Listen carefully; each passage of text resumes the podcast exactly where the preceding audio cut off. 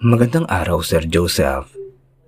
Ako si Lucy, 23 anyos. Isa akong midwife sa isang private clinic na nagpapanak ng buntis na babae. Marami ang nagpapakonsulta sa amin.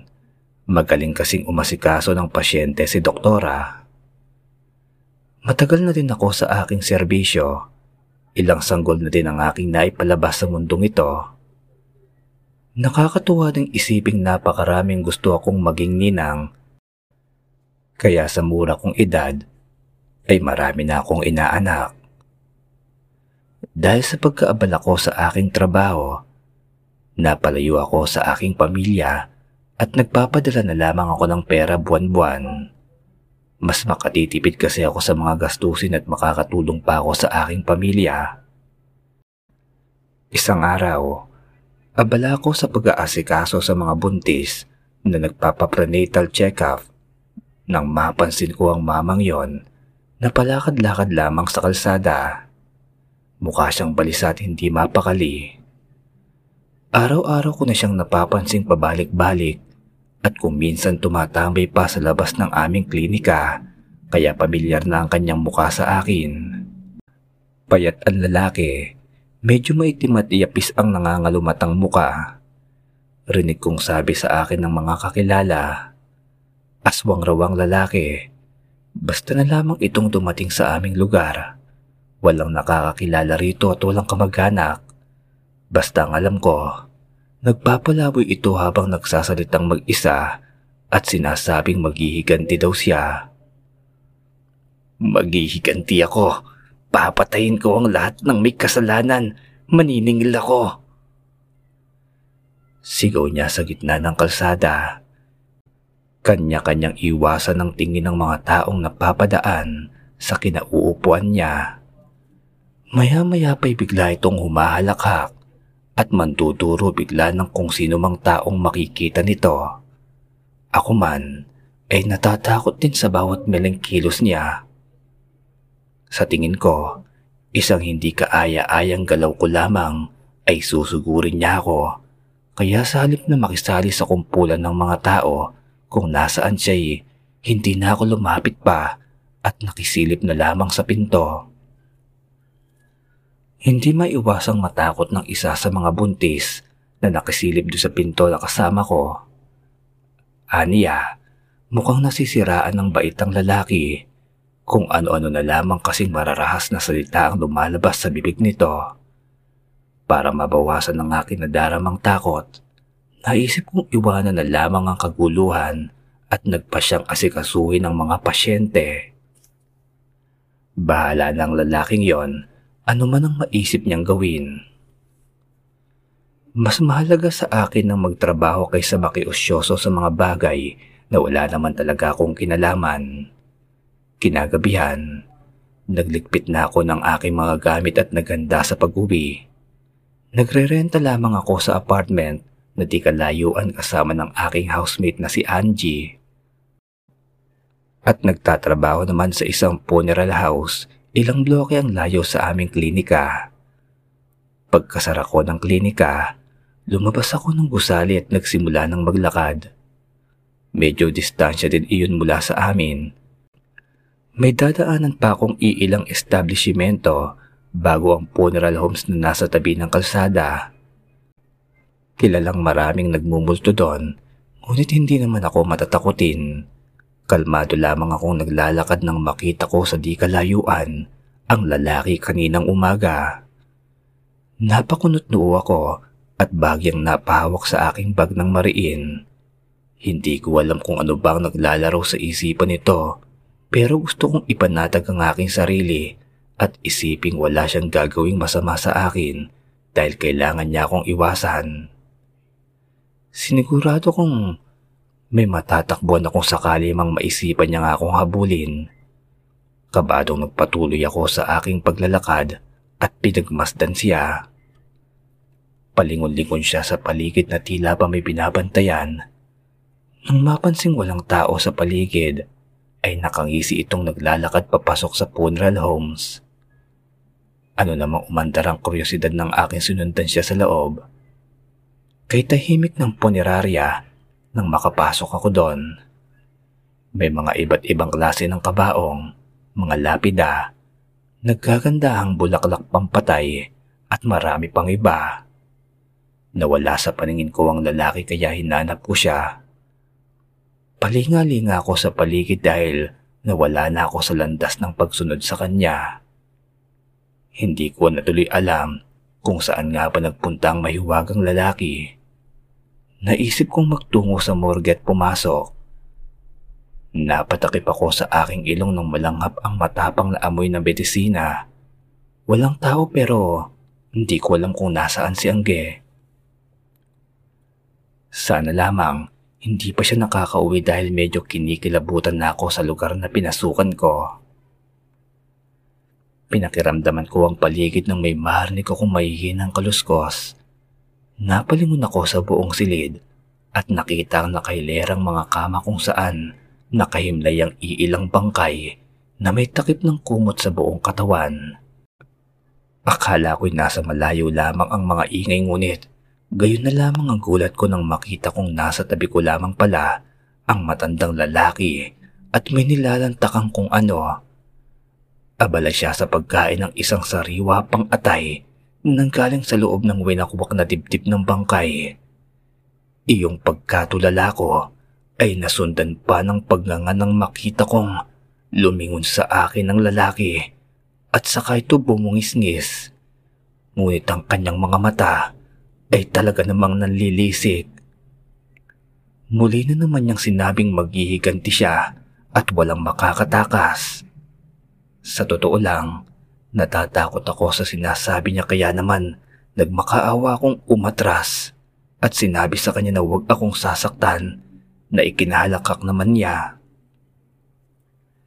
Inangilan niya ako sabay-sabing dati raw ay nagmamakaawa siya sa mga taong inabuso sila ngunit hindi siya pinakinggan. Sa halip, sinaktan daw siya ng mga lapastangang maging ang kanyang buong pamilya kaya gusto niyang gantihan ng mga taong minsan nang sumira sa buhay niya.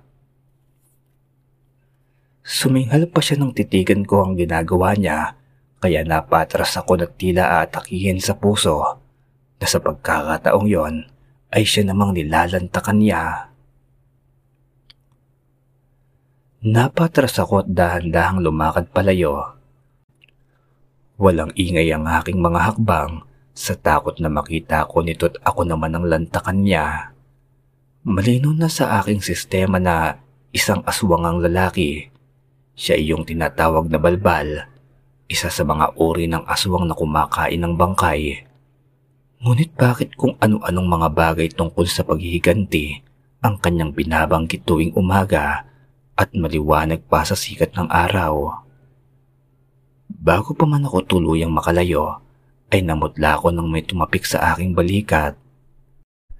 Gayon na lamang ang aking pagkasindak na nadaram ako ng mabungaran ko si Angge duguan at nanlilimahid sa sariling dugo. Grabe ang sangsang ng amoy niyon, kaya napaduwal ako at napatras sa takot. Ni pagsigaw ay hindi ko kayang gawin dahil nadala na ako ng matinding pagkasindak. Makailang niyugyug ako ng kung sino dahilan para mas lalo akong manginig sa sobrang takot. Iyong takbo ko'y hindi ko na natantya kung gaano kabilis Bigla kong sinilaban sa labis na sindak. Ang naalala ko lang, pinagbabalya ko ang ilan sa mga nakaharang na mesa sa aking harapan sa kamarahan ako maripas ng takbo. Namumutlat ng lalamig ako na makarating sa apartment ni hindi ko na magawang pansinin kung bakit hindi ko mahanap si Angge at kung paano ko nga ba nagawang makauwi. Masyado akong lutang na mga oras na yon para isipin pa ang mga nasabing bagay. Nagpunta ako sa aking kwarto at nagtalokbong ng kumot. Hindi ako makapaniwala sa mga nasaksihan ko kanina. Ni hindi man lamang ako makasigaw. Nakaramdam ako ng kaluskos kasabay ng pag-brown out kaya naman nabalot ng dilim ang buong bahay. Mas lalo tuloy akong naging tensyonado dahil alam kong mag-isa lamang ako. Ang kaba ko sa dibdib ay mas lalong dumadagong tong kaya naman dahan-dahan kong tinanggal ang kumot. pinakaayaw ko pa naman sa lahat ay iyong natatakot ako. Pumikit ako ng mariin nang mapansin kong nakakabingi ang katahimikan. Nakatulog ba ako? Anong oras na? Bakit hindi ko alam na nakaidlip ako? Dahil ba sa sobrang takot? Gayon na lamang ang sigaw ko nang may makita kong anino sa bintanang salamin na kumakaway sa akin. Ang anino ng matandang lalaking kaninit tinakasan ko. Nagpumiglos ako at ibinato sa kanyang lahat ng bagay na madampot ko dahil sa labis na takot.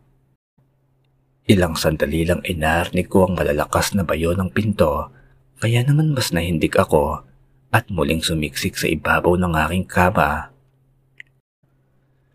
Nanginginig akong sinuyod ng tingin ng buong paligid hanggang sa malakas na bumabalandra ang pabukas na pinto. Iniluwan niyon si Angge. Nagtatakat nakakunot ang noong nakatingin sa akin. Dis oras na ron ng gabi pero kung makasigaw daw ako'y para akong ninakawan ng pera sa napanalunan ko sa loto. Nakabubulahaw daw ako sa mga kapitbahay Natahimik ako nang tanungin ako ni Angge kung ano raw ba ang kinakatakot ko. Napatingin ako sa bintana ngunit napanganga ako nang nakitang wala na ang anino ng matandang lalaki. Kahit natatakot ay pinilit ko na lamang na makatulog. Dahil walang ilaw at alam ko namang hindi talaga ako nakakadistorbo dahil panaginip lang lahat ng inakala kong pag-akyat ng lalaki sa aking bintana. Nakaidlip na pala ako at dahil naiisip ko ang nasabing lalaki, ay iyon ang napanaginipan ko. Kinaumagahan, kumalat ang isang nakakahindik na balita sa aming baryo. Iyon ay ang tungkol sa pinagtatrabahuang punerarya ni Angge. Kasalukuyang iniimbestigahan ng mga empleyado dahil sa mga nawawalang mga bangkay ng bawat customer na nagpupunta doon para ipaayos ang kanilang mga yumao. Gustong gusto kong sabihin nang galing ako kagabi doon at nasaksihan ng nakita noong nagbabaliw-baliwan ng matandang lalaki. Ngunit hindi ko naman malaman kung paano ito isasalaysay ng maayos na hindi nila ako pagdududahan. Sa totoo lang, natatakot ako dahil simulat sa pool. Ngayon lamang ako nakakita ng aswang at sa ganoong sitwasyon pa. Kahit nakapikit ako'y hindi ko makakalimutan ang kanyang ginawang paglantak sa mga bangkay sa loob pero ang nakakapagbigay lamang sa akin ng kalituhan ay kung paano niya naubos ang lahat ng bangkay. Ganoon na lamang siya kagutom. Babae raw ang nakahiga sa unang kama sa loob ng punerarya. Nawawala ang laman loob nito at wakwak ang tiyan. Alam kong ang lalaki ang gumawa niyon Ngunit may bumubulong sa aking mas malalim na dahilan kung bakit nangyari yon. Ang trahedyang iyon ay nasundan pa ng maraming beses. Mga apat na bangkay nang napapabalitang wakwak ang tiyan at nawawala ang mga laman loob. Iba sa kanila hindi nilalantakan sa purinarya kundi sa bahay lamang ng mismong mga yumao. Tila ba sinadyang abangan ng kung sinong aswang ang pagpanaw para sa sariwang paglantak niya. Base sa mga naririnig kong usapan ng mga chismosa sa amin, balbal lamang daw ang kumakain ng mga bangkay at lumalaman ng mga sariwang laman loob. Labis-labis iyong nagbigay ng pangamba sa akin na kahit sa gabi hindi ako makatulog ng maayos sa pag-alala dahil sa kakaisip ko doon. May nagkasakit pa naman sa aming kapitbahay at ilang gabi na daw nilang naririnig ang huli ng balbal malapit sa kanilang bahay. Mukhang may naaamoy na malapit na namang pumanaw. Nagpa siya akong pasyalan ng kapitbahay ko. Nakaratay si Mang Casio sa kama habang nakatunghay naman sa kanyang mga anak na sina Lydia. Tinanong ko siya kung ayos lamang ba ang kanyang ama Ngunit malungkot na umiiling si Lydia na ibig sabihin na wala ng pag-asa. Nalungkot ako dahil nagkataong naroroon ako sa bahay nila nang pumanaw ang kawawang matanda. Umiiyak si Lydia kaya inalalayan namin siya sa lahat ng kanyang pangangailangan sa pagpapalibing. Saglit naming ibinuro lang kanyang ama para kahit papaano maihanda niya ang kanyang sarili sa nalalapit na paghahatid namin sa huling hantungan ng kanyang ama. Nang sumunod na gabi, kahit natatakot ako'y lumabas ako ng bahay, tumawid ako sa kalsada para magtungo kina Lydia. May naririnig kasi akong kakaibang huni kanina habang naghahaponan kami. Hindi ko alam kung ano ang nangyayari at basta na lamang kaming napadda kasama ang iilang nakipagdamay. Sa harapan kasi ng kabaong nakatayo si Manong na mahilig magwala, mukhang titig na titig sa namamahinga ng si Mang Casio. Tumikim si Lydia at kinausap ang matanda na kumaari. Lumabas na muna siya. Panay kasi ang paghikab niya habang nagdarasal ang mga taong nakikipaglamay. Hindi niya nagugustuhan ng ginagawang pagsita ni Lydia dahil bigla niyang ibinalya ang babae na ikinagulat naming lahat. Tumingala siya sa langit at pinagmasdan ng maliwanag na kalangitan. Tila ba hindi niya mapagsawa ang mga mata sa pagtitig sa maliwanag at bilog na buwan na animoy na hihipnotismo hanggang sa biglang magbago ang kulay ng kanyang mga mata. Napatras kaming lahat nang bigla siyang magbago ng anyo ng dahan-dahan. Nanlilisik ang kanyang mga mata at naging mabagsik ang kanyang anyo. Nagkaroon siya ng mahahabang kuko at pangil na pinaresan ng malalaking pangangatawan nanlilimahid sa duming kasing kulay ng grasa. Tumayo ang iilang kalalakihan at nilapitan siya Imbis na matakot ay ngumisi lamang ang lalaki at sinalubong ang matatapang na tingin ng mga nakikipaglamay. Hindi ako nakapagsalita nang magkaroon ng kaguluhan sa loob. Kaya ang unang sumagi sa aking isipan, kailangan namin protektahan ang kabaong kung saan naroroon si Mang Casio. Malinaw kasi na ito ang sadya niya at nanakawin para lantakan. Dali-dali kong nilapitan ng kabaong kasama si Lydia. Kinakabahan ako sa kung ano man ang mangyayari pero nananatiling malakas ang aking loob para ipagtanggol ang bangkay. Hindi na lang basta pwedeng nakawin ito ng balbal. Dali-dali kong pinakiusapan si Lydia na kumuha ng asin. Mabuti na lang, maraming asin sa loob ng kanilang kusina at iyon ang ginagamit namin bilang pangontra sa balbal. Isinaboy namin ang mga ito sa kanya na kagad namang nagkikisay. Umatungal siya na tila bababoy na kinakatay, kaya naman kayo na lamang labis-labis kong pagkatakot sa kanyang naging mga galaw. Pinagbabalya niya ang mga kalalakihang nakaharang sa kanya at galit na nilapitan kami ni Lydia. Nanginginig sa takot na napasiksik kami sa sulok para proteksyonan ng aming sarili. Ngunit isang lalaki ang biglang dumating at galit na pinigilan ng pagsugod ng aswang sa amin. Galit na hinampas niya ito ng dala niyang buntot pagi. Napasinghal ang aswang nang matamaan siya sa pisngi. Nagulat kami dahil kagad pumakat ang sariwang dugo mula doon. Nagngangalit ang mga bagang ng lalaki sabay sigaw sa aswang na tila ba itigil na raw nito ang ginagawa dahil wala daw itong patutunguhan. Walang magandang maitutulot ang paghihiganti sa mga maling tao sapagkat ang nais niyang paghigantihan ay pumanaw na. Umangil ang aswang ngunit hindi nagtangkang lumaban. Tila bigla siyang natakot sa bagong dating at nagpasyang umatras. Una ay nagtungo sa madilim na bahagi ng kabahayan hanggang sa bigla na lamang siyang naglaho na parabang bula. Hindi ako kagad nakapagsalita nang humupa na ang tensyon sa paligid. Sobrang ang tagal kong nakausad mula sa naramdamang matinding takot. Pakiramdam ko, iyon na ang katapusan ko.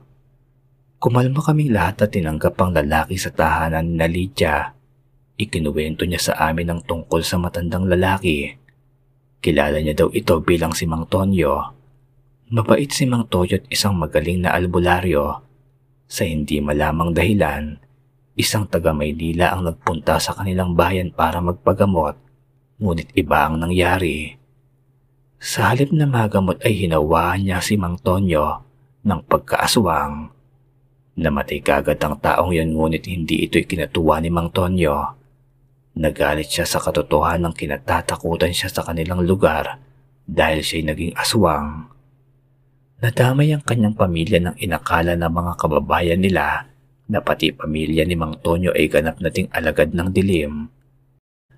Sinugod ang kanilang tahanan at sinunog kaya naman namatay ang kanyang buong pamilya maliban lamang sa kanya. Dito nagsimula ang kanyang paghihiganti, kaya napadpad siya sa Manila para mahanap ang ustisya. Natakot ako sa isiping baka bumalik si Mang Tonyo ngunit sinabi sa akin ng lalaki na hindi raw nito gagawin ang bagay na yon. Malamang sa mga oras na ito, tanggap na ni Mang Tonyo ang nangyari sa kanya at sa kanyang pamilya. Kailangan lamang daw talaga nito ng kumpirmasyon dahil hindi nito narinig ang mga yon mula sa kanyang mga mapanghusgang kababaryo. Hanggang dito na lamang po ang aking kwento. Maraming maraming salamat po sa inyo Sir Joseph. Palagi po kaming nakikinig ng aking buong pamilya. Yun lamang po.